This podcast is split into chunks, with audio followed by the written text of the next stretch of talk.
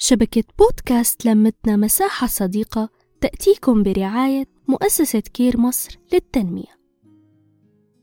وجه ميعاد حكايتنا. كان في ست ماشية في الشارع وهي ماشية اتكعبلت في تعبان صغير. كان شكله جعان فقررت إنها تنقذه.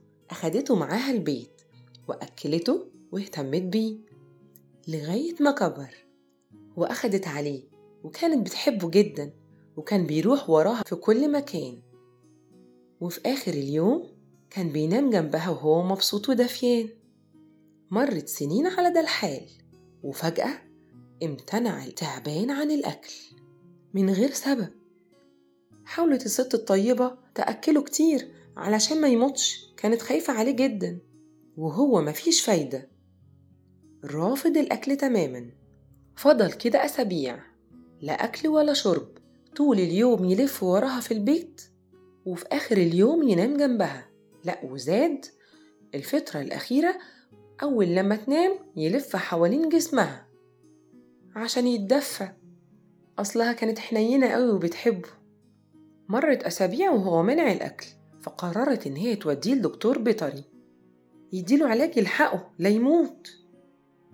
والدكتور كشف عليه وسألها في أعراض تانية غير قلة الأكل؟ قالت له لأ سألها الدكتور هو لسه بينام جنبك؟ ردت وقالت له آه ده متعلق بيا قوي طول النهار يلف ورايا في البيت وفي آخر اليوم يجي ينام جنبي سألها الدكتور طب ما لاحظتيش إن هو بيلف نفسه حوالين جسمك وأنت نايمة؟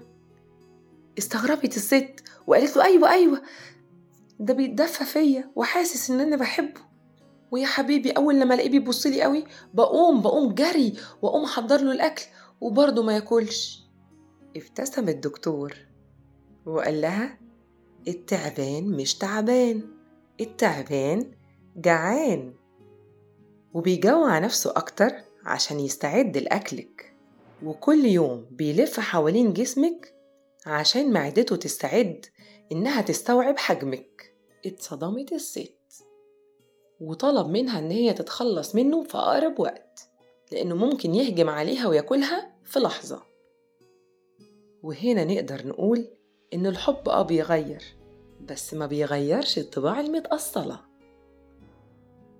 نحكي نتشارك نتواصل.